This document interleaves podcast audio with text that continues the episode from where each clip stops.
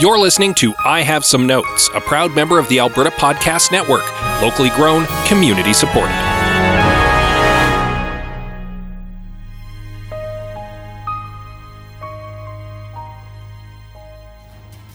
Uh, I have some notes. It's a time travel story told both forwards and backwards. Nice. I love Nolan. What's the hook? A new IMAX sci fi blockbuster from the mind of Christopher Nolan. Hit me. Hey, Greg, I have a movie pitch for you.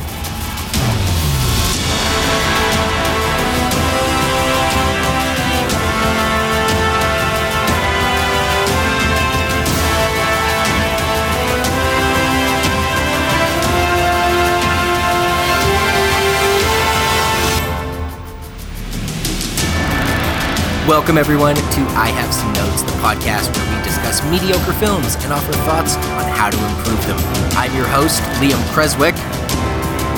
I'm your host, Liam Creswick.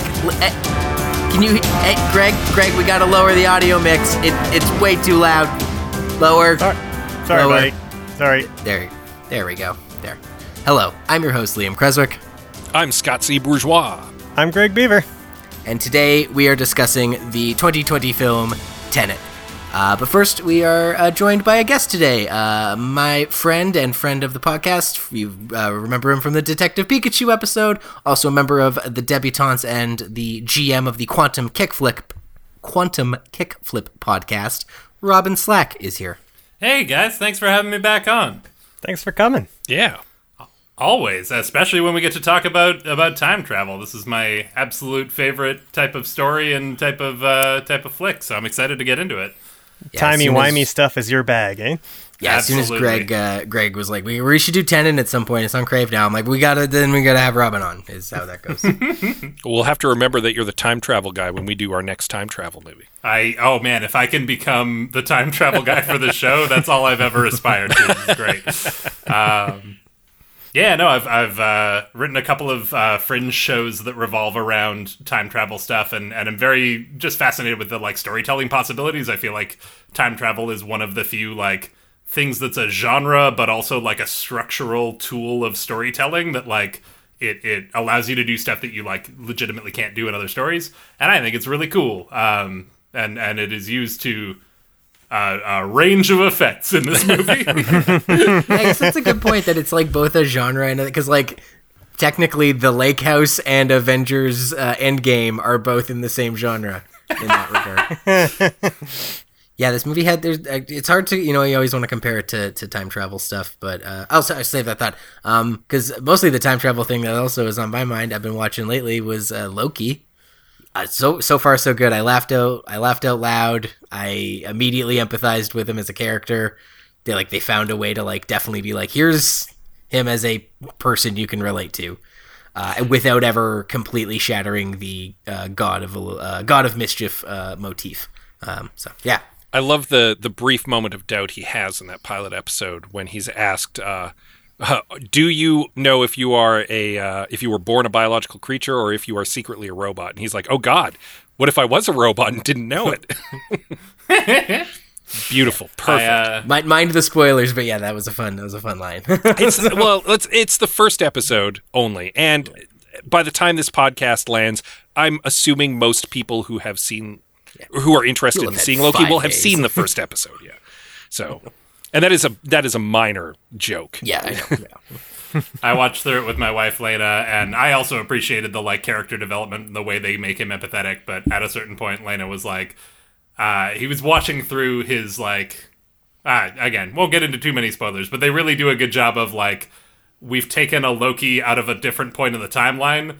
So we need to catch him up to the Loki that we know, so that it's not confusing. That like, wait, this Loki didn't go through any of that. So they have to like kind of retcon him back into the same version of Loki in a way, and they do it in a way that's both clever and like a little bit like, okay, guys, come on, Also, the the TVA have weapons that literally retcon people, yeah. which is terrifying. Um, yeah, I I will say I really like the aesthetic of the show. Um, I like I like weird. One of the things that I like besides time travel stuff is weird uh, bureaucratic conspiracies. So things like the SCP Foundation and the video game Control and the Men in Black uh, movie series appeal to me because of the the weird Byzantine uh, conspiracy bureaucracy. And so the TVA just is hitting all the right buttons for me. It's just like, yes, I like this. I enjoy this very much. I was thinking as you guys talk, we're talking about like essentially anti-heroes and that I, I, I wonder if they're just inherently easier to write for. There's a lot of good examples of of villains uh, turning face, as it were. um, you know, and and and I wonder if that's uh, from a writer's perspective, that must be uh, something that you're excited to chew on because you've already got a character that is comes with a whole bunch of flaws. Whereas would when you're writing so. when you're writing a superhero, like especially someone who's supposed to be altruistic, like Superman, which is fairly difficult because he's he's kind of canonically fa- flawless in some ways, right? So uh, you know when you when you get to write like a Joker movie or something like that, you might be uh, much more interested in uh, in getting that done than you would be uh, maybe even a, a very very super famous superhero. I did find it kind of funny that they they made a Joker movie when like I kind of felt like The Dark Knight was essentially a Joker movie. Like you could tell that the writers were way more excited to tell the Joker's story in that movie than Batman's. Oh, for sure. We, like we already got one, and then they were like, "What if we did a movie about the Joker and his aspirations?" And like, we had that. It was really good. Did you not? did you not see it? Hon- honestly, my my dream comic pitch, uh, which I've I've bandied about a couple times, but I mean, would I? I'm a nobody. DC's not going to take my letters. Is an ongoing Riddler series where Riddler turns face, and uh, and does like Sherlock Holmes stuff. Uh, most and he does it for selfish reasons because he wants to be a better detective than Batman, but he like solves crimes and helps people. That was that was going to be so my pitch. good. Yeah, Yeah, I kind of dig that. I mean, maybe some element of that will uh, will make it into that new Batman flick that's supposed to have Riddler in it, if it ever ever is accessible to nope. us. Do do not he- want that. I want to write my comic. DC, call me. Can he only can he only be interested in crimes involving riddles? And Well, I like mean, anytime someone comes to him the with a crime so that's not riddle based, he's like, no, thank you. Well, that, like that's that would certainly be part of it. He'd only take the cases that are the most puzzling because he's the Riddler. Um, Yeah. So like mundane crime would just be beneath him, and like the the the concept had Batman kind of looming in the background because Batman doesn't trust that he's actually trying to tur- to do good. Um, but Batman wouldn't really Batman wouldn't really be around, and I'd give him like a supporting cast of people who were there to help him out, like his his Baker Street irregular group. Uh, it would be it would be a good time. That's such a good concept that I'm I'm astounded it hasn't been done. It's like as soon as you say it, like I, I don't mean I to like hate to- I diminish it because I never would have thought of it, but as soon as you say it, it's like oh that's obvious. Why would you not re- like? How does that not exist? Jesus. But it's it- well, it's what Greg was talking about though. It's the anti-hero. It's the the villain who's turned Yeah. face, but comes with a whole bunch of baggage and has to deal with that while trying to do good. And that's that's basically the premise so of my good. Riddler idea. Yeah. Nice. Greg, what have you uh, what have you been watching?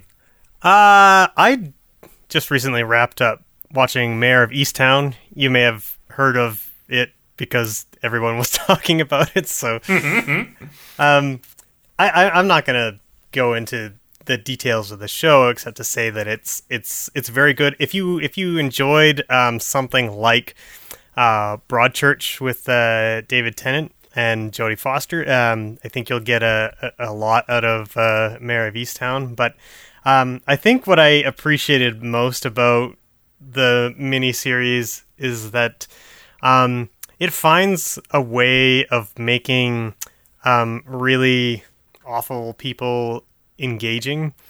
Um, I've I've- recently watched uh, um several like TV series and movies that like write characters who are just horrible people and no redeeming qualities. Uh, I'm thinking of stuff like Sharp Objects, where the watching the series is almost punishing because the characters are so awful uh, and it gets to be a bit of a slog to try and, and get through. Um, uh, so I appreciated Mare of Easttown where it's like these, there's like almost every character has some pretty major flaws, but there's enough uh, levity and sort of uh, under you know you get a good sense of like yeah these people have rough lives. They live in a rough place uh, but you know they're they're also human and there's a lot of dimensions to them. They aren't just awful horrible people. So I I give Mare of Easttown a lot of check marks just for that. Nice. so that's what I was watching. Robin do you do you have anything that uh, you've been watching recently? Yeah, uh, I mean, often uh, my wife and I work kind of afternoons and evenings, and so by the time we get like get to the end of the night and can like watch a thing, we're often pretty burned out uh, and don't have the headspace to watch something. Like if it's something good that we've heard good things about, it's like, well, let's not watch it now because we don't have the brain capacity to appreciate this, uh, which has led to a trend of watching bad movies on purpose that will just like you know, something that will be big and dumb and fun and not require too much thought. So Reign of Fire was the most recent in that trend, which I hear you guys have done on the show before. Yeah, we found some yeah, pretty I'll decent to- fixes for it too. I'll have to go back and take a listen to that. I actually I liked it better than I thought I would because I've seen it like back when it came out and, and it didn't leave much of an impression. But it, uh, yeah, I, I think it's one of those movies that has like a better concept than execution. But like there's some fun stuff in there. I, I admire it for taking big swings. I also really appreciate any movie that feels like the director had one shot in mind that he wanted to get and then reverse engineered a whole movie just to get him Yeah. up to that shot. Uh, I feel like I'm trying to think of uh, there's the famous thing about the producer who made the Superman movie and uh, who was going to make the the Superman movie and he wanted the big giant spider behind the gate. This is a Kevin Smith thing, um, and like basically reverse engineered two different movies to get to a point of like I just want to have this giant spider scene. That's what's in my brain, and I feel like Reign of Fire has that moment with Matthew McConaughey jumping off a giant tower, swinging an axe into the head of a dragon, and just like clearly you had that in your brain, and then you were like, how do we get here? How do we? How do we? guide our movie to a point where this scene can happen because that one was the only one that really felt like it had like an auteur, like a, a, an an eye for the cinematography. Everything else was very workmanlike, but that one was like, oh, you've thought about this one. This has lived in your brain for years. I That think. was the money shot of the movie. Yeah. yeah, exactly. The money shot is the perfect way of putting it. Anyways, that's my that's my recent movie experience. Well, I uh, I had watched Loki the same day that I watched Tenet, and having watched another time travel thing, I decided, well, I should I should watch another spy thing. Um, so I finally got around to watching 1984's Top Secret by the team who brought you Airplane, starring a young baby-faced Val Kilmer, and uh, it is not as good as Airplane. Um, uh, like it's a it's a serviceable spy spoof. It's got some funny bits. Uh, it's got their signature kind of visual humor. So there's a lot of like uh, playing with expectation in the way a scene is composed. Like there's a like a scene where there's a phone ringing in the foreground and a guy walks up to it, but the phone is actually giant and he picks up the the receiver. um, stuff like that. So there's there's a lot of there's a lot of good gags, but it just the whole movie doesn't really hang together the way Airplane does, and there's no real standout performance the way Airplane has some some like really top notch comedic actors in there. Val Kilmer isn't a, a top notch comedic performance. Actually, he's not bad actually in the movie. If I'm perfectly honest, he he demonstrates some decent comedic chops in the film. Nobody's nobody's bad in the movie. Peter Cushing is in the movie in like a one scene, Oh, dang. and it's Peter Cushing. um, so like it's it's got a decent cast. They're all decently funny. It's just there's nothing nothing really jumped out. Like there, I won't remember it the way that I can practically quote Airplane if I'm watching it again. Right. That's fair. I do think Val Kilmer's underrated. We watched Willow recently on a similar night to Reign of Fire, and hey, it holds up. He's he's got some good stuff going on in there. You know who's not underrated? Christopher Nolan. He indeed. is ex- Uh, rated exactly where he should be. He fits perfectly into He's- the box that we've designed for him. He's doing exactly what he's meant to. Indeed. Uh, everything that's happened is supposed to happen, or whatever. Uh, yeah, we're talking about Tenet today. Uh, 2020 film directed by Christopher Nolan, written by Christopher Nolan. Uh, stars John David Washington as protagonist, uh, Robert Pattinson, uh, Elizabeth Debicki, old Betty Debicki, Dimple uh, Kapadia, to Bix. and uh, Kenneth Branagh, uh, no stranger to this podcast. And now, the trailer to Tenet. To do what I do, I need some idea of the threat we face. As I understand it, we're trying to prevent World War III. I'm not saying Armageddon here. No. Something worse. I gather you have an interest in a certain Russian national. Why don't you bring me in? You really want to know? He can communicate with the future. Time travel. No. Inversion. Aim it and pull the trigger. You're not shooting the bullet, you're catching it.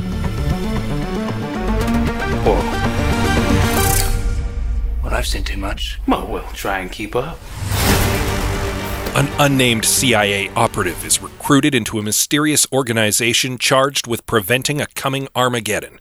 Armed with only the keyword tenet, our protagonist, protagonist, uncovers a war between the future and the present. Sending items back through time like inverted time capsules, the future ignites a temporal Cold War which threatens to annihilate all of existence. Everyone you've ever known, wiped out. Yes, even that guy from Twilight. Protagonist must find the secret of inversion so he can stop the future from becoming the future that sends future stuff back from the future, which could make the past into the future. Gentlemen, It's uh, astounding how accurate that is. Uh, I'm I'm not what you would call a smart man. I, I I process things I think a bit slower than the average person, and my brain was melting trying to parse the scenes in which things were happening both forwards and backwards in time. Like I, I actually spent the the uh, my first go through of this film um, very frustrated, both with the things narratively and and uh, and visually. Um, the second watch was much better. Um, I actually turned the subtitles on, which I'll get to that in a second. But uh, I, I enjoyed myself immensely the second time around because uh, the plot suddenly became uh, much clearer. Everything going on with like Kenneth Branagh and Elizabeth Debicki uh, became much clearer on the second pass. I was thoroughly confused on the two of those the first time around, and I actually like everything that Robert Pattinson was doing in the climax. Uh, I had somehow like completely missed. Uh, so I didn't I didn't notice like his big hero sacrifice or anything. Like Aaron actually had to explain to me what happened at the end after the movie was over. So it, it like it was it was a movie that like for me it was necessary to watch it twice just because like it was actually bugging me that I didn't understand the movie enough. And obviously we're doing it for the podcast, so I, like I wanted to make sure I understood it. But I think ha- even if I wasn't doing the show, I probably would have done a second watch of it anyway, just because uh, like there's enough there in in in Christopher Nolan's you know his oeuvre that like it, every time I watch one of his movies, like it's never boring, and it, there's always something to go back to. And I, and I think this one, while very flawed, um, definitely uh, you know has a bunch of stuff to go back to. So I, I was this is this movie is one of the ones that I'm most looking forward to talking about on the show because it- it's just fascinating from beginning to end for good and bad reasons. it does feel like uh, uh like I, I don't mean it as a flex but like when inception came out there was a lot of talk of like oh you won't be able to understand it you won't get it on a first watch you have to watch it twice and like again not not like a, a braggy oh i'm an intellectual thing. I just like i watched it and was like i feel like it was pretty straightforward. You definitely Yeah. glean more on a second watch as you would with any movie but like i think the movie sets up its rules and plays within those rules in a way that is pretty like parsable and trackable. And it, it sort of feels to me like christopher nolan heard all these people saying oh you have to watch this movie twice to get it. And he was like you want to see a movie you have to watch twice to get? I can make that movie like Yeah. hold my beer i will make you a movie that you can't understand on a first watch um, and maybe that's where this this came from i found for me that like I felt like I was tracking all of the time travel stuff, maybe because it's like a thing that I'm very into and the thing I was most excited for. I was like eagle eyed, paying attention to every little bit of setup for that.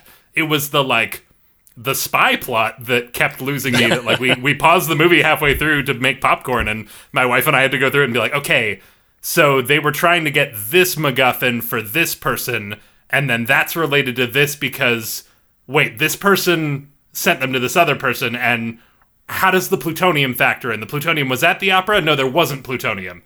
Why does he want the plutonium? And it's just like kind of trying to keep track of all of the like interpersonal relationships and MacGuffins that were going on. Like the time travel was the least of my worries.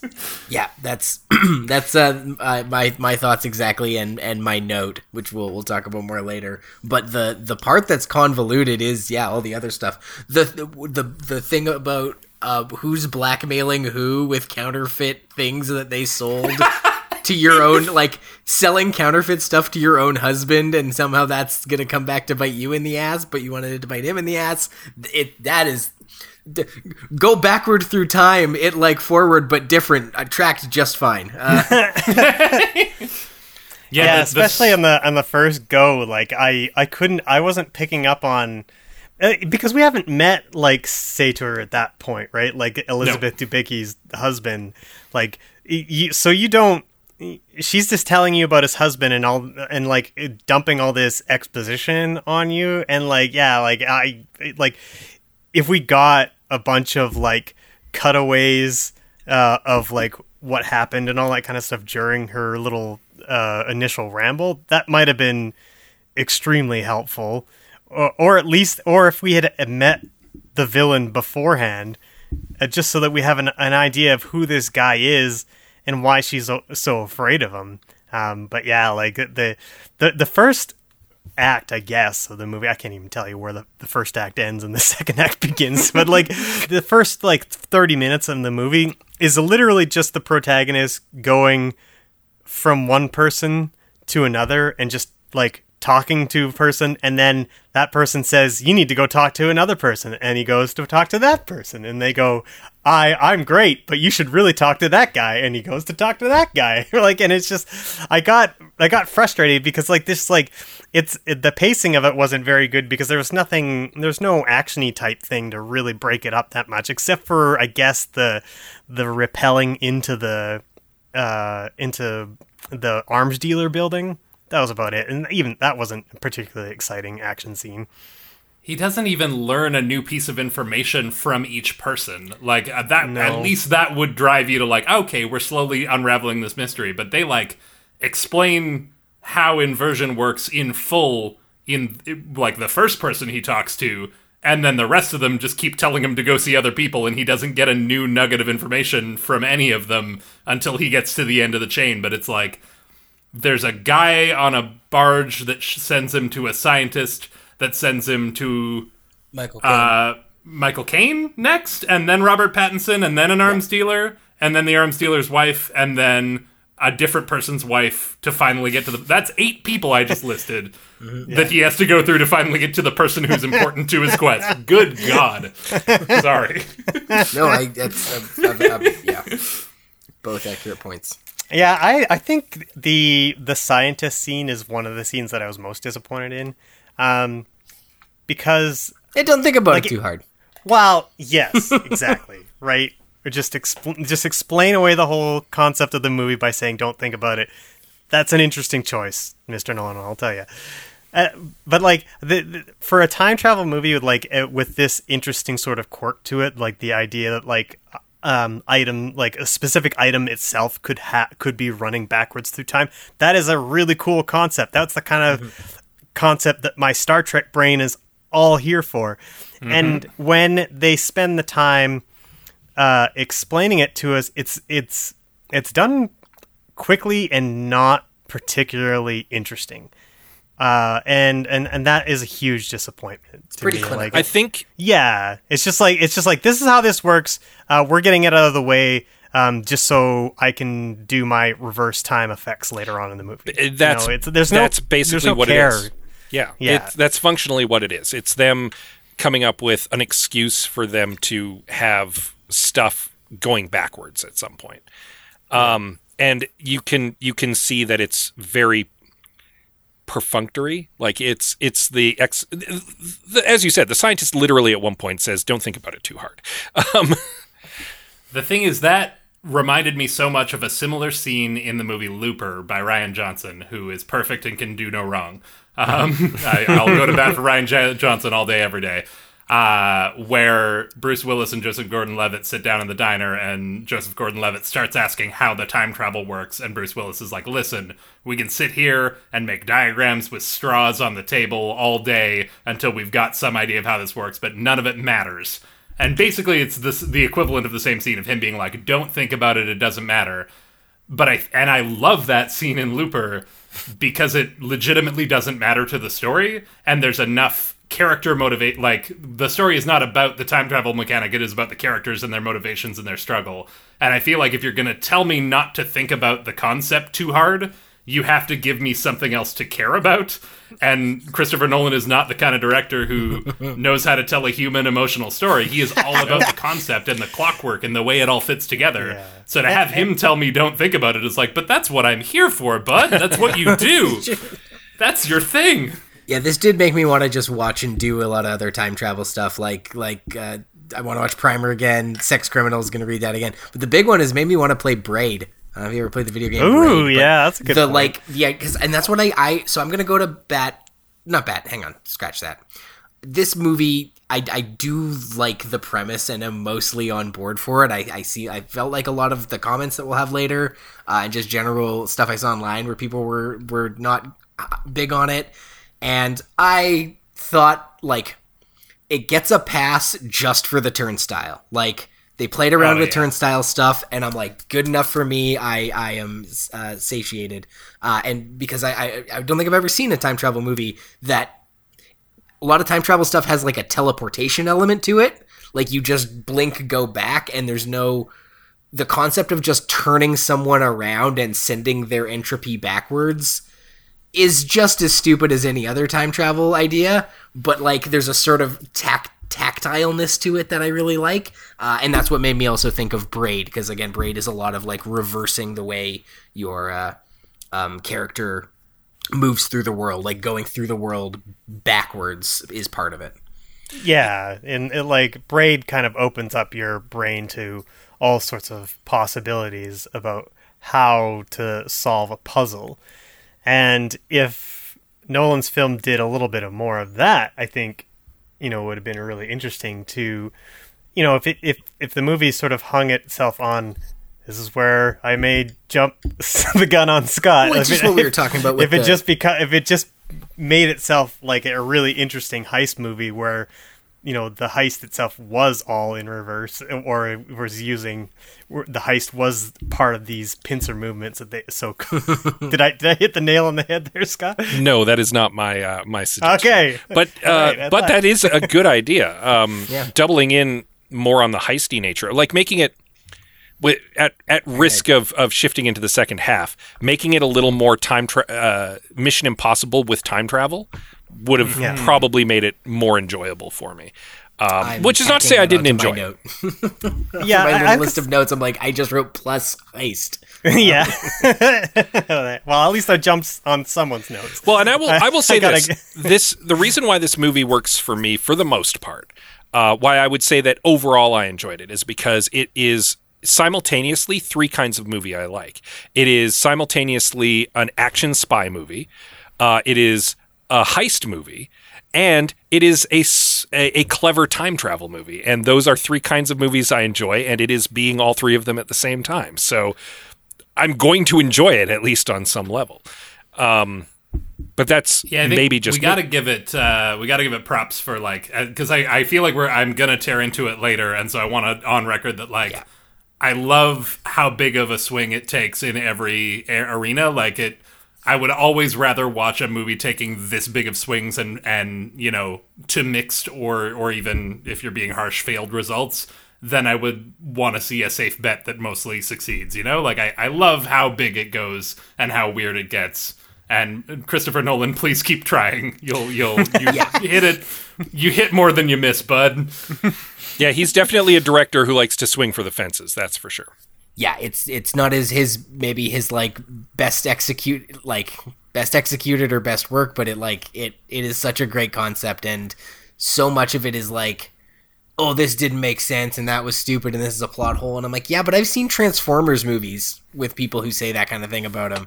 And like, uh, the only thing to fall back on is like, big robots are cool, where it's like, this is kind of dumb and full of plot holes, but is like, people go backwards through time and like your lungs have to exhale or whatever. Like, great. I love it. And you know, love it.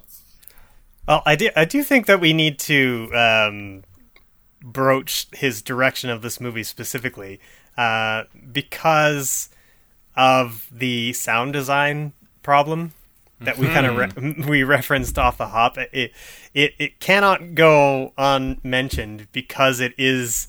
Uh, very distracting uh, throughout a good portion of the film, particularly when there are important plot points happening and the the mixes of the either the the music or the background uh, sound effects going off in the background, they're fighting with the dialogue too much. Um, I know Yeah, Scott, you like- said that you were you were listening to it with the headphones and it wasn't quite as bad, but it it- like for most people, it it seems to have been a, a big problem. And the thing the thing that I that baked my noodle about it is that like Christopher Nolan's say what you will about him, but he's a very competent filmmaker.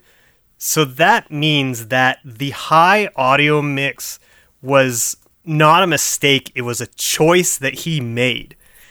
And I can't for the life of me figure out why he made that choice. So you gotta watch it twice. I guess like maybe you know COVID's going on. We got to get people into the theaters a couple times to make our money back. I don't know. Maybe that's is it is it that cynical? I kind of doubt it. Like he's such a he's such a, a a passionate man for the art of cinema. So like he's like s- clearly he made the choice for a reason. But like there's no there's no um th- like thematic reason I can think of to have that high audio mix Yeah, or anything like like three that. conversations that happen next to running boat motors. Yeah, yeah. That's not even an exaggeration. I think this this segues into another uh, example of that. Like I had that same thought a lot in this movie of like this is a guy who doesn't who, who everything he does is a choice. He's an auteur. He knows what he's doing. He's not. He's no slouch as a director. If he does something, it's because he chose to do it. It's not. It's not coincidental.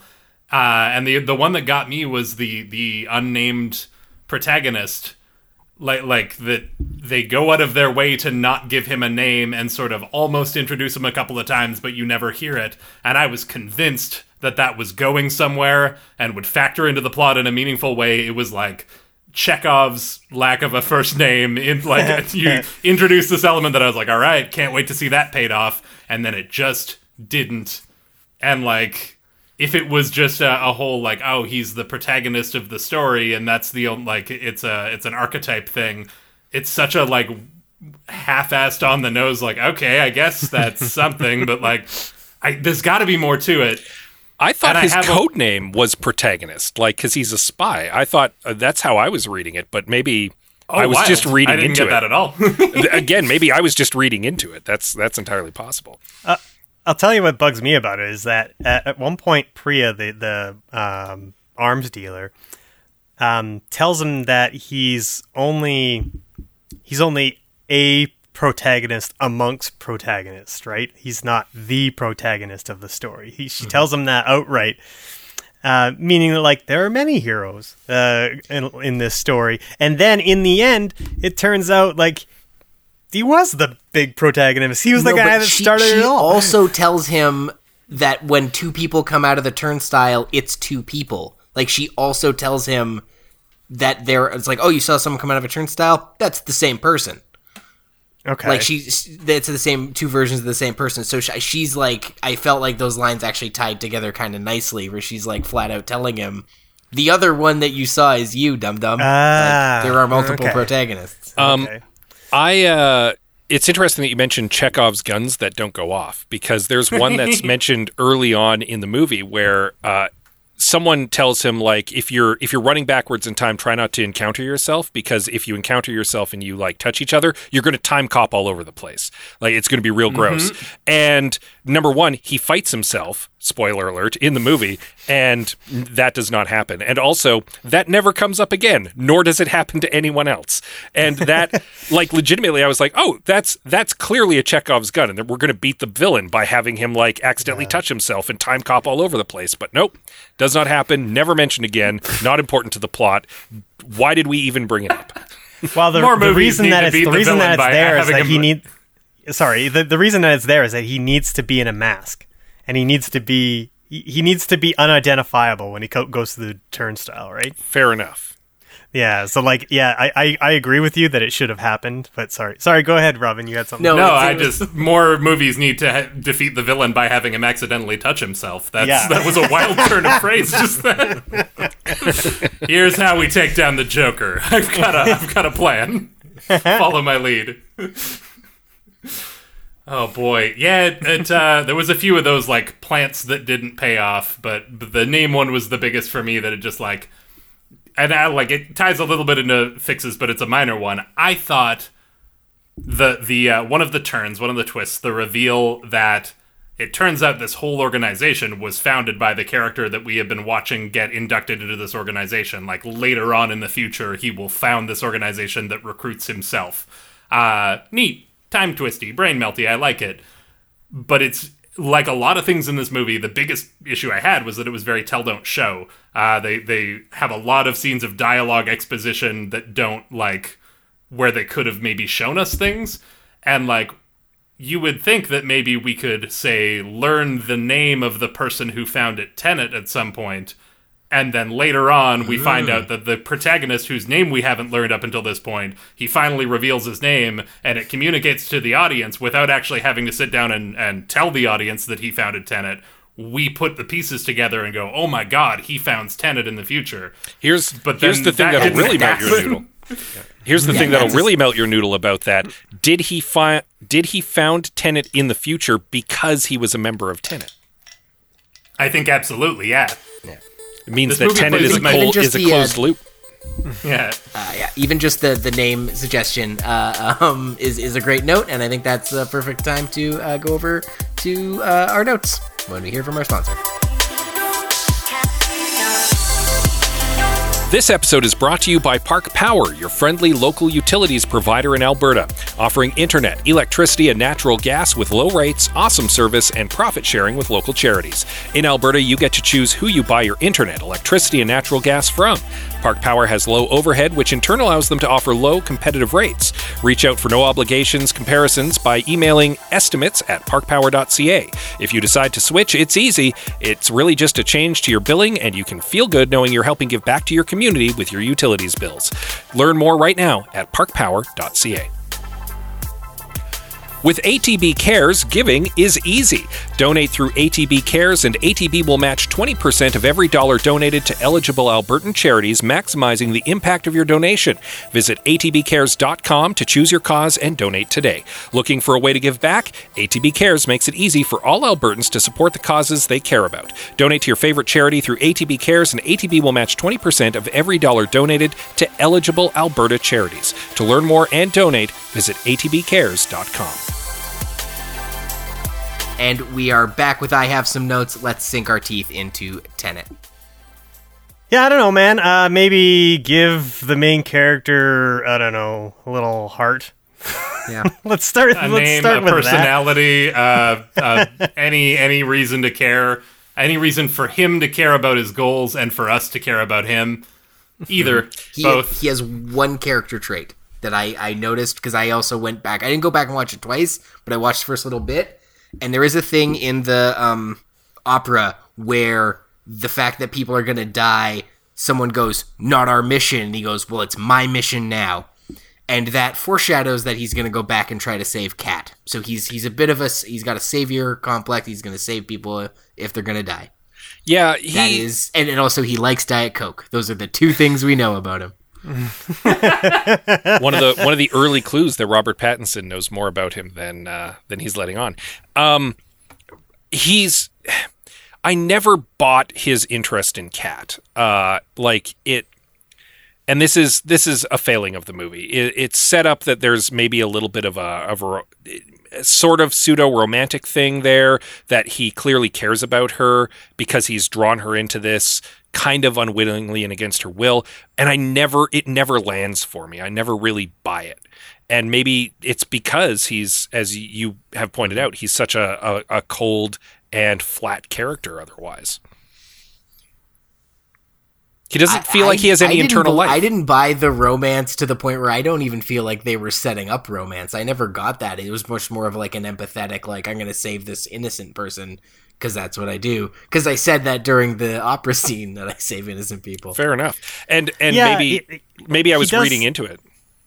Uh, no, I think you're right, Scott, because like he he does um, have a certain unreasonable amount of uh, pursuit of Kat when it you know when her life was in danger after she gets reverse shot.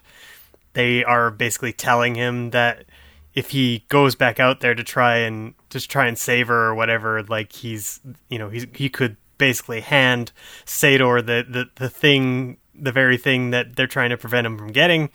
Um, so like I kind of I, I like I definitely picked up like the lilt of romantic subtext, but like you know that that's generally all you're you're getting in a Nolan film anyway. Yeah, and, I and maybe that's what I was hanging up on. Yeah, Before Yeah. we were recording, we talked a little bit about Nolan's like what he's good at is high concept and intricate uh, set pieces, and what he generally struggles with is like humanity, emotion, you know, personal stakes, and and and showing the like giving us a window into the character's heart and soul and a reason to care about them. And he succeeds and fails at it to varying degrees in varying movies. I feel like I've never seen him with it as hard as he does in this movie and like it's best exemplified by them talking about the stakes of the cl- of the finale that like if they get this algorithm and and enact it it's it might unmake all of time and like uh obliterate everyone on the face of the earth and the female lead says including my son like, yeah, including everyone's son, including literally everyone. Is this your attempt to try and humanize the story? Boy, was that the swing and a miss. Like, He'd be like, no, no, actually, weirdly, through a weird quirk of thermodynamics, your son will be the only person left on planet Earth. Weird. have a real Twilight Zone. Now I got time for my books scenario going on. It'll be just him, so I've got real I've got Omega Man. Two things to say about the relationships in this movie. Uh, one, the relationship between Kat and Sator is very well done. Uh, it's it's very it's very abusive, and it's uh, very uh, heavy-handed on the power dynamic between the two of them. But it feels like a lived-in abusive relationship, and I I dug it, um, and I bought it. The other relationship that really works in this movie is between Neil and protagonist. But the weird thing is, it's kind of one way. Uh, Robert Pattinson is very good in this movie. I want to say that straight up. Hell yeah.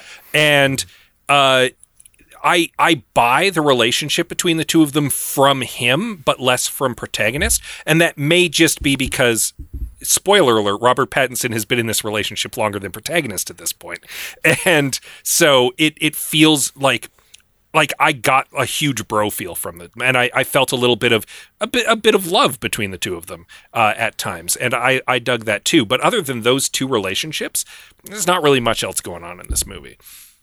we talked about the string of dialogue scenes at the beginning and just like having to go to a character to go to another character go to another and at least like some of them you couldn't necessarily excise what was michael caine doing in this film why was he necessary to like he was the one that only popped in for one scene as if to be like hi i'm here for my paycheck And that i'm here could have because been- it's a christopher nolan film and and you expect me to be here so hello Uh, Like, yeah, you could have trimmed him out, and you could have had Priya be the person who gave him the the painting and the mission to go on that because she's already around.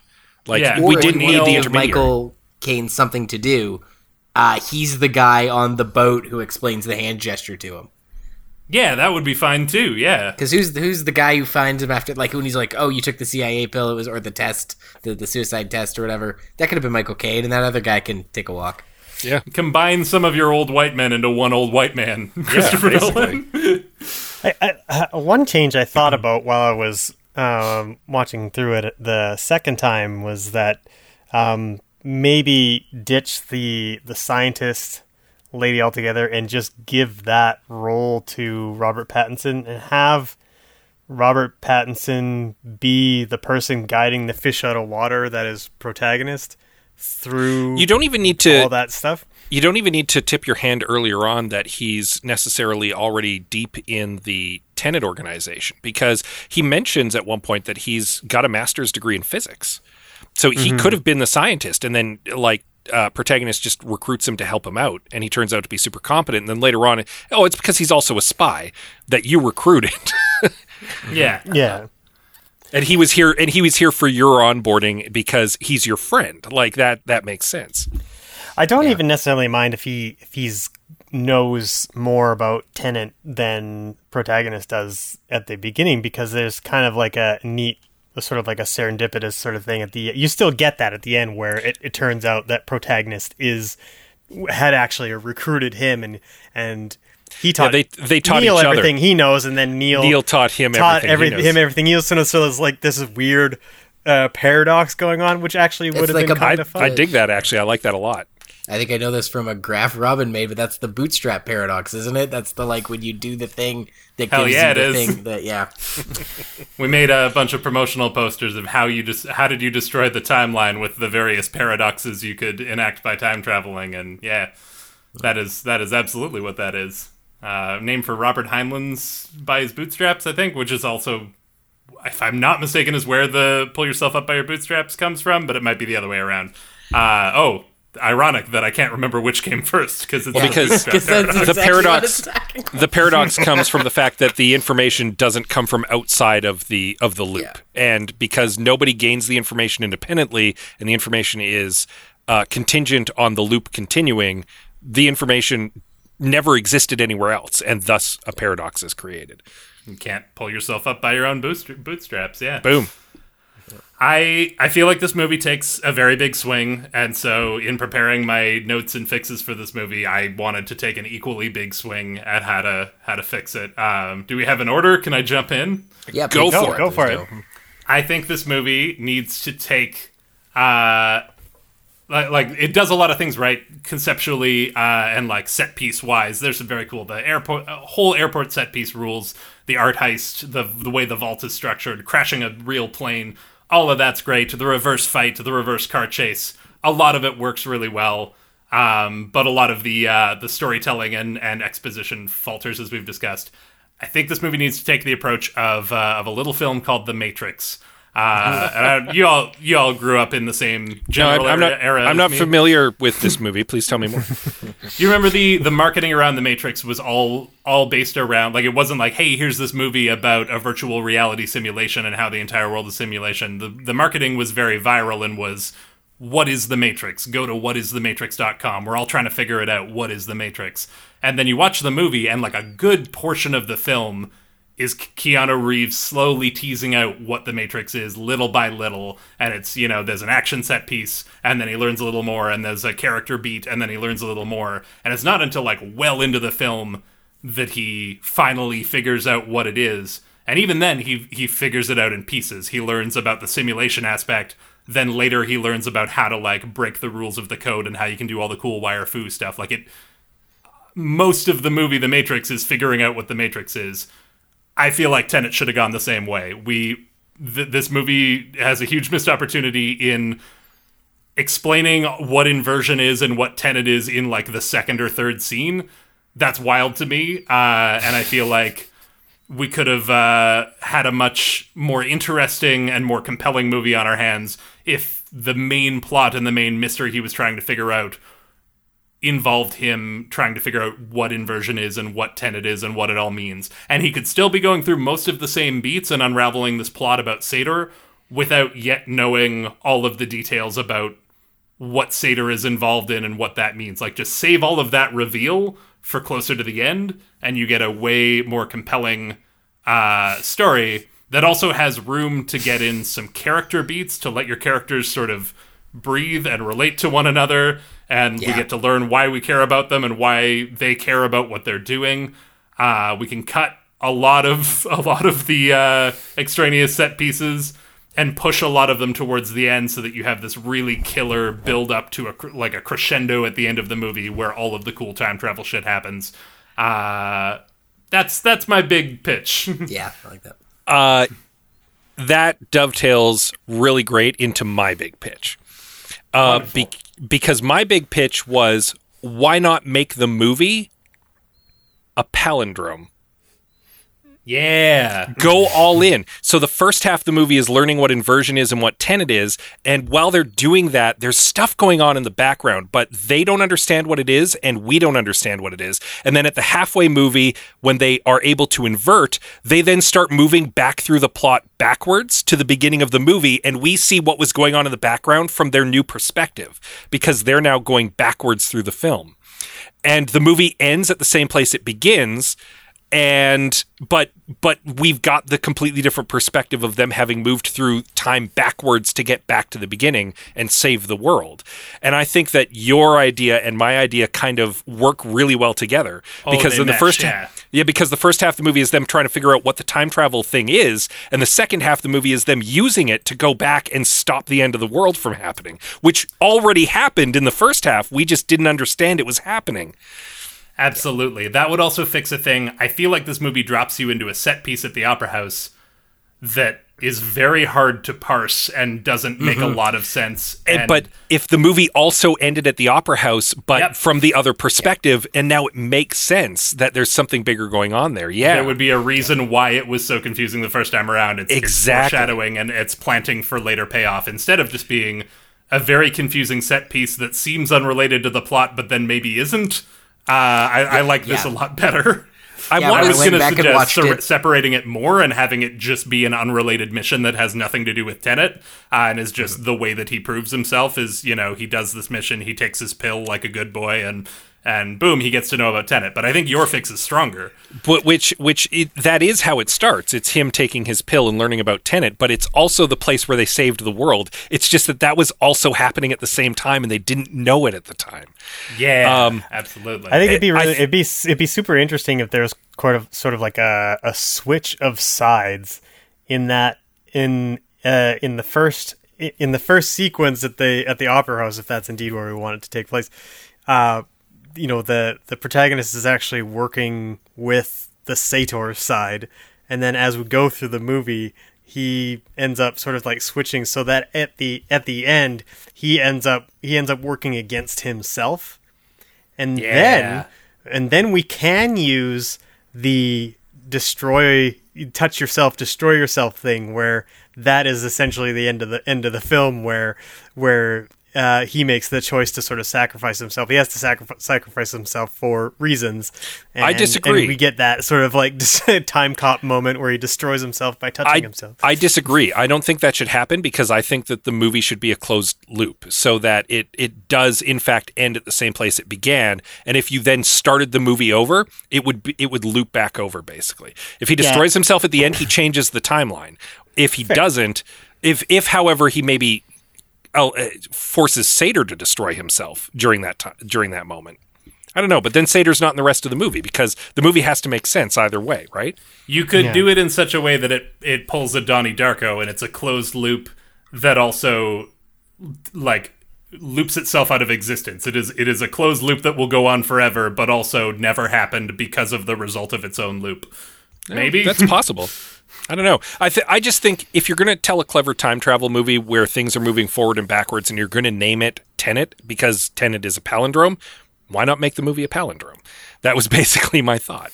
So that makes Uh, sense. two two thoughts on that. One, I think I this this uh, fits nicely into my fix, which was uncomplicate the spy plot. Just less less complicated spy plot, clearer character motivations. It can really actually be if if you had the spy plot on paper without any of the time travel stuff. It should be like verging on boring and predictable because you're going to complicate it lots with all the time travel stuff. Having a complicated spy plot that you then overcomplicate with. So yeah, I, I think this this uh, makes a good opportunity for that. Uh, however, uh, to that end of the palindrome thing, I was talking with my uh, pal Olav, who will have comments from later um, about this film. He's been on the show previously. He argues that it is a palindrome already. Um, uh, the rhythm of the cuts, the way they are cut, the way it's shot. It he he he sort of uh, maybe we, when we get him on again next time, we'll get him to articulate this better than I am. But he argues that it is a, a bit of a palindrome um, intentionally, and that the first act does mirror the second act. Uh, and then I argued, I'm like, no, the first act is him just talking to Michael Caine for no reason. He's like, just go back and watch it, and and he suggests It- that there is. it might be it might be a thematic palindrome, but I think uh, I think it should be more object like it should be structurally a obviously Literal. a literal, literal one. palindrome You where they move through the the plot forwards and then they flip and they move through the plot backwards.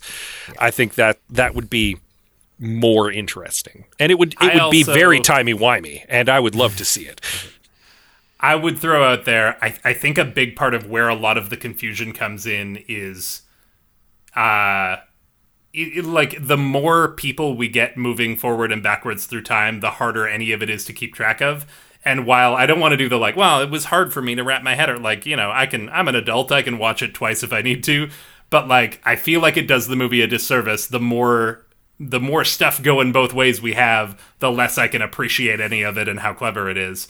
I feel like you pull a Ghostbusters, uh, where you establish early on that objects can be sent back through time, but people cannot survive that process. Like inverting a person would have too many complications. The backwards air moving through your lungs, hot turns to cold. It's all crazy. You can't send a person back in time.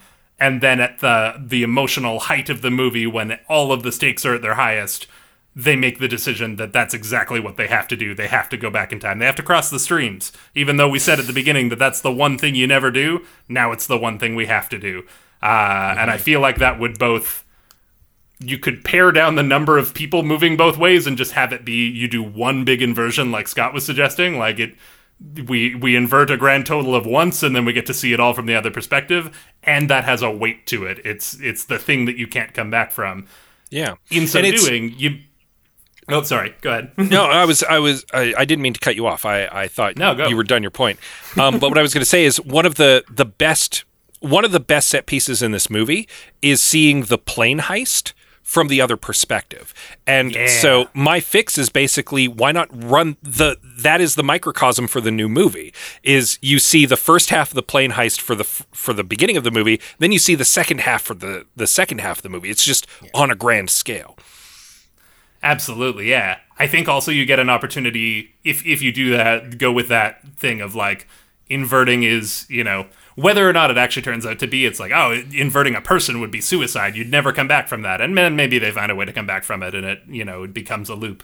Uh, but by giving it that weight, you mirror the protagonist and the antagonist's motivations. The antagonist's whole deal is that he has terminal cancer, he can't survive, and he wants to take the whole world with him. Because if I can't live, then no one should get to live. No, if I can't have her, no one can. The protagonist, meanwhile, is willing to sacrifice himself purely altruistically. He believes that everyone else's lives are more important than his, and he'll lay his down for like the greater good. And you get a perfect mirror of the two uh, fatalism versus altruism thing that I think would would read a lot clearer than what we got in the film. Like that, you could argue that that is there in the film, but it's not spelled out to any degree that I felt like was. I yeah, it wasn't it wasn't particularly satisfying any, at any rate. Yeah, I felt like Sator's motivations were very, very well done and very like clearly Yep. established, but the heroes weren't. And I would love to mirror the antagonist a little more, and maybe that would make me care about our hero. Yeah, as a, as a fellow four foot man, I can uh, definitely appreciate uh, Sator's uh, lust for a very tall woman. that was very relatable. I feel like also your fix, Scott, maybe takes care of some of the problem of I felt like a lot of the turn, the twists in this movie were telegraphed a long way out. Like because we learn about inversion so early on, you can't help but start to be like, oh well, she's the one who jumps off the boat at the end. Yeah. Like that's Yeah. That that's where that's going for sure. And he's fighting himself in the airport, and like by teasing out that mystery for longer and then saving all that stuff for the second half, you maybe don't realize those turns a full hour before they're coming, kind of thing. Yeah. Maybe. Yeah. Yeah, I no, they're absolutely right. Uh, the movie the movie plays its hand uh, very liberally and not very close to its chest. And so you can anybody who who's seen a time travel movie before, you can definitely see some of the stuff coming before it happens. And yeah, if you if you you're right, if you save the time travel reveal to the halfway point, then some of that stuff doesn't it isn't quite so obvious right off the right off the You're jump. not thinking about it for an hour before you get to it. You like as soon as you learn that it's a time travel movie, we're already seeing those payoffs, and we don't have a chance to think about them. exactly. Well, I- I'm all for any fix that involves getting rid of the nuclear bunker uh, climax because I hated that. Who who were they shooting at? Who were the enemies? Yeah, what were they just shooting at? Vaguely are like, why- there's like they all look like they're dressed in the exact same uniform, like the enemies and the the good guys alike. And yeah, it, it's just and like the the setting itself was um, far from interesting, and and there was so much, you know, sort of like reverse and forward stuff happening at the same time that my brain just kind of stopped caring. Like it just, it just decided that everything was going forward and that was that. You know it didn't really it didn't really feel special in any way. Like there was no it just didn't uh, interest me at all. It didn't feel like a really neat special effect or anything like that. It was um, it was just kind of yeah it just it was just a poor setting for a climax that didn't work. And uh, it didn't really it didn't really get better until it got until they all got into that little bunker where the uh, the the actual machine was the the Yeah, and the stakes time were the reversing machines. Yeah and then then everything became a little bit more clear to understand but yeah. It, uh, It, it did a disservice to their twists as well because you have a couple of reveals near the end of like, hey, by the way, you founded Tenet, and also I'm about to go back and die for you, and all of those landed to me with like not a not a lack of uh, understanding, but just like a oh okay, like, like sure I guess. You, so that was you in there and you died, but you're about to go in and die. Okay, like at this point, so many things have flipped so many times that this doesn't have emotional weight to me anymore, and I feel like it it uh, was one of the the bigger turns of the movie. It should have landed harder, and maybe it could if if it uh, wasn't so muddied by all of these random army men that we have to deal with now. Yeah. No, that's that's one of the reasons have why I a- like starting the movie and ending the movie at the Opera House uh, better because the Opera House is definitely a much more interesting and dynamic set piece. And, If you and know you're what to look, It's also part of you know the what Yeah. to look. Yeah, and and you're absolutely right that if there's stuff going on during that opening scene that is very confusing to both the protagonist and to us, then having the payoff later on be now getting to see it from the other side and everything makes much more sense in context. That's that's that's what the movie's building up to, right? That's the big payoff. Scene. Absolutely. And it's it's a much better third act climax than what we got. Plus, it's part of the. I don't know if you guys do you guys know about the the Sator Square thing that a bunch of the names in the movie are taken from this this palindrome square. There's like a Latin palindrome Sator Arepo Tenet Opera Rotas that is like a bunch of the names from the, the you know there's the Opera House and there's Sator and there's Arepo was the guy who was conning the art and they're all from this Latin palindrome. And like, there's, there's no uh, desert bunker in the in that palindrome. That's not in there. It's opera. no, the movie should end at the opera house. I actually, I did uh, get that Sator and Rotas were uh, were reversed versions of uh, of the same name, uh, and I caught that during the course of the movie. But uh, that was the only one that I caught. Even the fact that Neil was at the Opera House. It wasn't until I went back and watched the first act again. I didn't watch the whole thing a second time, just went and watch Opera House again. I'm like, oh, that's what was going on there. Like, because yeah, I was even expecting kind of what you were describing it, our fix to be as you as I'm watching the Opera House. I'm like, oh, this will make sense by the end of it, and it kind of didn't. um, but yeah, I think we've got some great uh, fixes in, and our listeners also had a lot of thoughts. Uh, so we're going to jump right into those. Thank you to everyone who uh, contributed. Uh, as always, when we solicit those on Facebook and Twitter, you uh, write them, we read them. Sylvia Douglas comments, My favorite review on Letterboxd. Nolan is so afraid of having a flop, he designed a movie you need to watch twice. Uh, for- Sylvia forgets uh, who, who said that, can't credit them properly, but somewhere on Letterboxd. Um, continues, uh, I did not feel the need to watch it twice. It was disappointing enough the first time. I didn't find it disappointing. I thought it was I thought it was fun. I don't I don't know that it was necessarily like uh, like a five star film, but uh, definitely like a good solid three star at least. Enjoyable, enjoyable romp. It it was disappointing in the way that like the kid who always gets A's on every report card gets a B and his parents are disappointed. And you're like, it's a B. That's pretty good. And it's like, yeah, but we expect more from you. And with Christopher Nolan, like, I, I, I expect more from you. You let me down a little bit, bud. Yeah. Uh, Chris comments, I don't think watching stuff in reverse was visually interesting enough to hang a whole movie on. The reverse car chase just looked like a car chase, and the reverse shooting and punching mostly just looked like reverse shooting and punching. Hard disagree. That fight scene ruled. Yeah, the Yeah. fight scene was sick. Well, again, uh, the the high point of the movie is seeing the uh, is the airport heist and then the reverse airport heist, and Yeah. uh, that's I I think that was great, and I think that the rest of the movie should have been that. That's basically what my fix was. So Absolutely. Yeah. Uh, uh, yeah, I didn't. I, I didn't really find the reverse forward fight particularly. I don't know. It just I, and nothing about it like was really um, highly interesting to me visually. Like, like I guess like it it was interesting to see play out as a concept, but like it's not something that like there's better ways I've seen. Uh, you know, time fights work, like you know, for the Matrix or something like that. Like, there's just more interesting ways of of, of working through a through a fight scene than the way that he's done it here. Um, so yeah, I can kind of get where Chris is coming from. I might be biased from watching it with my fight choreographer wife that I was like, oh, I'm invested in this because you're really invested in this. Yeah, I, I watched it and then I saw Robin and Lane. I'm like, Lenny, you should watch it too. There's a fight. There's a part that you, you yeah. I, I I was even just delighted when it came back the second time. We're like, oh, it's the same in reverse. Like I knew it was coming, but it was just fun to. I was like, same thing twice. Yeah. Um, I'm easily pleased, I guess. Uh, Robin from Cinematological comments, uh, pretentious. Uh, Robin from actually, I'm just since we got to cut this anyway. Portent, port, is, did he mean to write portentous? I don't know. That's I, I always I tripped on that too. Is it? He is might have preten- been pretentious. Portentous. I think he meant word? pretentious, but That's is what it's a would- time travel movie, so it is also portentous. I feel like you should put this of in. This or like portent. Sweet, we can keep this in.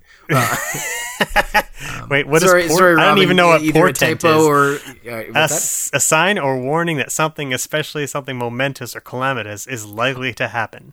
Oh, it's definitely a word. I just don't know if he meant it. I know, but I, it's like I don't. I didn't know what it meant, so that's why I'm looking it up.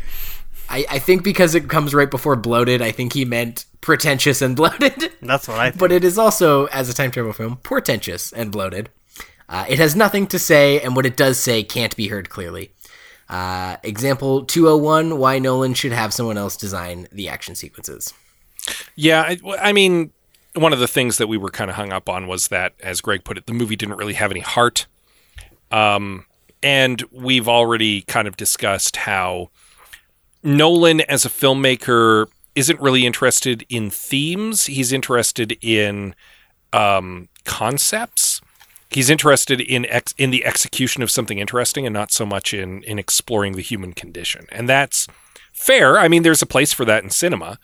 Um, but yeah, it, it makes for movies that generally are kind of a little emotionally flat, but very visually spectacular.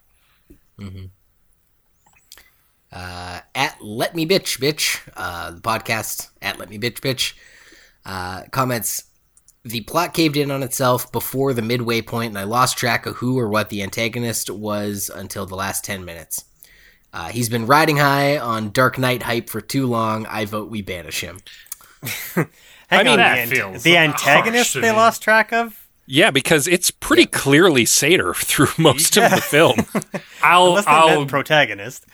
No, I th- I feel like as much as you you know who he is, figuring out what he's trying to do, I I definitely lost track as well. of Like, wait, why does he want the plutonium, or is he just pretending to want the plutonium?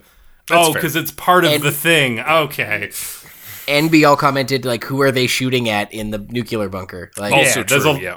yeah. Yeah, that's fair. So, no, that's that's fair. A lot Uh, to Nathan lose track of. Indeed, yeah. Time travel will do that. Uh, Nathan Martin says, I didn't want to risk my life to go to a theater to see it. Fair and valid. Uh, to be honest, the attitude of the filmmaker was what put me off, even though it was clearly in the pandemic, it still reminded me that there's a reason why it's called show business because certain people really wanted us moviegoers to see it in a theater. The tone deaf attitude of the director having a fit in the trades because WB was putting uh, it in a streaming service made it worse. And no, the video of Tom Cruise going by himself to see it in a theater did not mo- make me want to see it more. I'll get around to it one day, but it's not high on my list. I hear it's okay. It is indeed okay. Yeah, that's not something we've touched on at all. Is like Chris Chris Nolan's sort of um, whining Yeah. Yeah. you know when this movie was released and that that definitely did not um, uh, increase my respect for him as a as a person at all like uh, you know like maybe you know, i respect you as a filmmaker but like um yeah pretentious is a good word you crash a, a real jet into an airport and you and film it on IMAX cameras and you're like, I would really like you guys to watch this the way that I intend. Like, I, I crashed a jet for you. Please watch it on the big screen. But also, like, read the room, dude. We're in the middle Yeah. of a global pandemic. Dude, yeah like uh, you if, if you've that had enough hits bud like just if that matters this, to you that L. much, pull a James Bond and just be like, you know what? It's coming out in three years. You're gonna have to wait for it. Yeah, that's what I was gonna say. Which Can you legit- imagine if this was like theaters are opening up this week? Probably not a great idea, but nevertheless, theaters are opening up this week. Uh, and if this was the first movie back, like we missed last summer, we missed a chunk of this summer. People would've gone to see blockbuster it, seasons. It this this would be the first movie back. Everyone's vaxxed up. We're gonna watch Tenet. It'd be the it'd be a cultural touchstone. But Well, I they forced. Yeah, Sorry. And I will grant that the movie probably is better on the big screen, but I mean, movies can be enjoyed on any screen. It doesn't necessarily need to be in the theater. And that's, I mean, I, I enjoy movies on my big screen TV on my couch with my wife. And I, I don't feel the need to be in the theater for it. I like being in the theater, but that's that's not what I go to movies for. you guys bragging about your beautiful wives. Anyway. you guys see that uh, that video of the guy who or the person who hacked it to run on a Tenet to run on a Game Boy Advance out of sheer spite, the smallest screen possible. I, uh, kudos love to you, whoever you are. Andrew Craig says, I think this is the first time you've done one I haven't seen. Gotcha, Andrew. ding, ding, Boom. ding, ding, ding. I, you guys, the balloons have fallen for your in your apartments? Yeah, In your face, Andrew. In your face. we've did it. We finally did it. This is the last one. Wait, no, okay. Uh, seriously, though, A- Andrew, you should Andrew's probably. really loyal. Like I, there are very few movies that we've done that Andrew hasn't contributed a, a comment to. So I don't know if this. It would, he may probably didn't expect me to put this in the show, but yeah, like, I just thought it was worth mentioning because uh, he's he's he's been one of our most loyal commenters. Uh, that said, Andrew, it's probably worth checking out. Like, it might not be your cup of tea, and I totally get that. Uh, obviously, many of our commenters didn't enjoy this movie, but uh, I, I would say it's definitely worth seeing at least once. Like, there's a lot of movies that I've seen in my time where I'm like, I, I, I am happy that I watched that movie. I don't think I liked it, but I'm glad I watched it, and I think that this, at the very least, might be that. Uh, Evan T. Adams says, uh, enjoyable, but also sometimes with his films, feels like Nolan is just like jerking off and we get to watch him do it. I'm okay with it because it's usually pretty good, but also a bit too self pleasuring, if that makes sense. It does make sense, but you might want to have checked the one sentence before the other. Uh, Uh, I, I know he's got more. your train of thought, yeah. Um, like if it weren't so well executed, it would be embarrassing, but it's also embarrassing because it's so full of itself. So it is well executed. Also, could be called time code, but more accessible to Hollywood blockbuster audiences. I said in the chat uh, between Greg and Liam and I that we have running as we watch these movies that Nolan really Nolaned this movie, and and that's kind of what I feel Evan is saying here. Like I think we were both on the same page when we when he said this and I said that.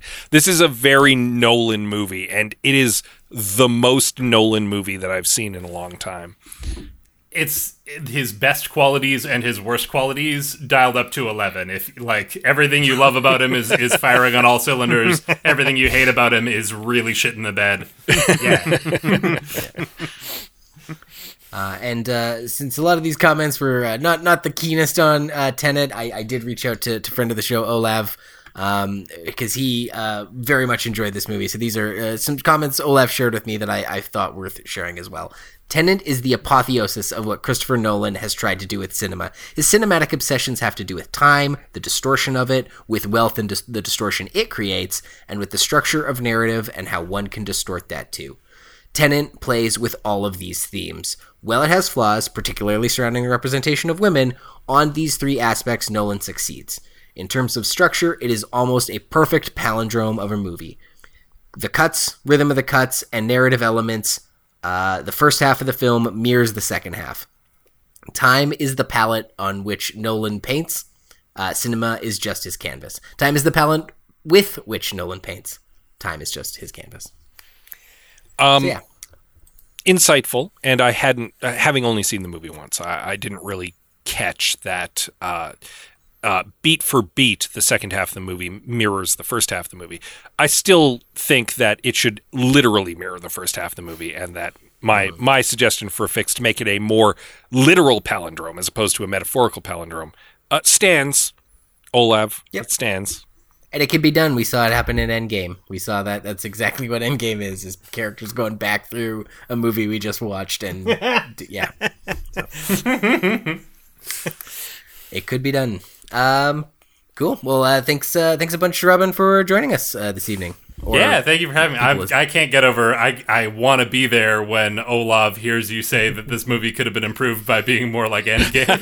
I feel like he would have some opinions about that. Uh, but yeah, No, I'm you saying for it's having been done me. in Endgame. Liam has just jeopardized his friendship with Olav. oh, it's fine. He sure has. Um, yeah, thank you for having me on the show. I'm always, I always love being here to talk about anything, but especially time travel. And hey, if you like podcasts, listen to mine. Liam's on it. It's good. It's called Quantum Kickflip. We play a role-playing game called Slugblaster. It's like D and D, but more multi-dimensional. Honestly, if Tenet was your bag, Slugblaster would probably be as well. So, uh, yeah, it's a super fun show, action-packed, hilarious. We do all kinds of crazy multiversal adventuring, and it's a lot of fun. Does it have chronal pincer attacks? Uh, not yet. Not out but of the I question. Mean, spoilers. I uh, actually I was listening to our most recent episode and was like, this sort of, and I know it's my a podcast I'm a part of, but just like this really does seem like Degrassi Junior High meets Into the Spider Verse. Like it's how? Oh man, how do you get a better review than that? I, I shouldn't have said anything and just let you lead with that line cold. Because honestly, what more do you need to hear? Go to quantumkickflip.com already. Download the episodes. And also head over to uh, at I have some notes on all the social media platforms and places you get podcasts. If you can leave us a review on those places you get your podcasts, it would really help us out. Yeah, and uh, since our last episode when we brought up the uh, lack of an I Have Some Notes Instagram account, Greg went and set one up. So It's it's at I have some notes pod. Uh, so yeah, go follow us on Instagram. We're there, doing all the Instagram things. So, uh, grizzled time travel action spies are pretty cool, but are they representative of the modern man? You can find out by tuning into fellow Alberta Podcast Network podcast Modern Manhood, a show about the changing nature of masculinity. You can find that and more right now at albertapodcastnetwork.com. And in two weeks, um, we're gonna take another another swing at the old Will Smith with uh, iRobot, and uh, you'll uh, you'll see uh, or hear uh, the dulcet tones of Olav Rockney on that episode as well. So Yeah. come back two weeks for it. Uh, until then, I'm your host Liam Creswick. I'm Scott C. Bourgeois. I'm Greg Beaver. Get vaccinated. Black Lives Matter, and keep watching the sky.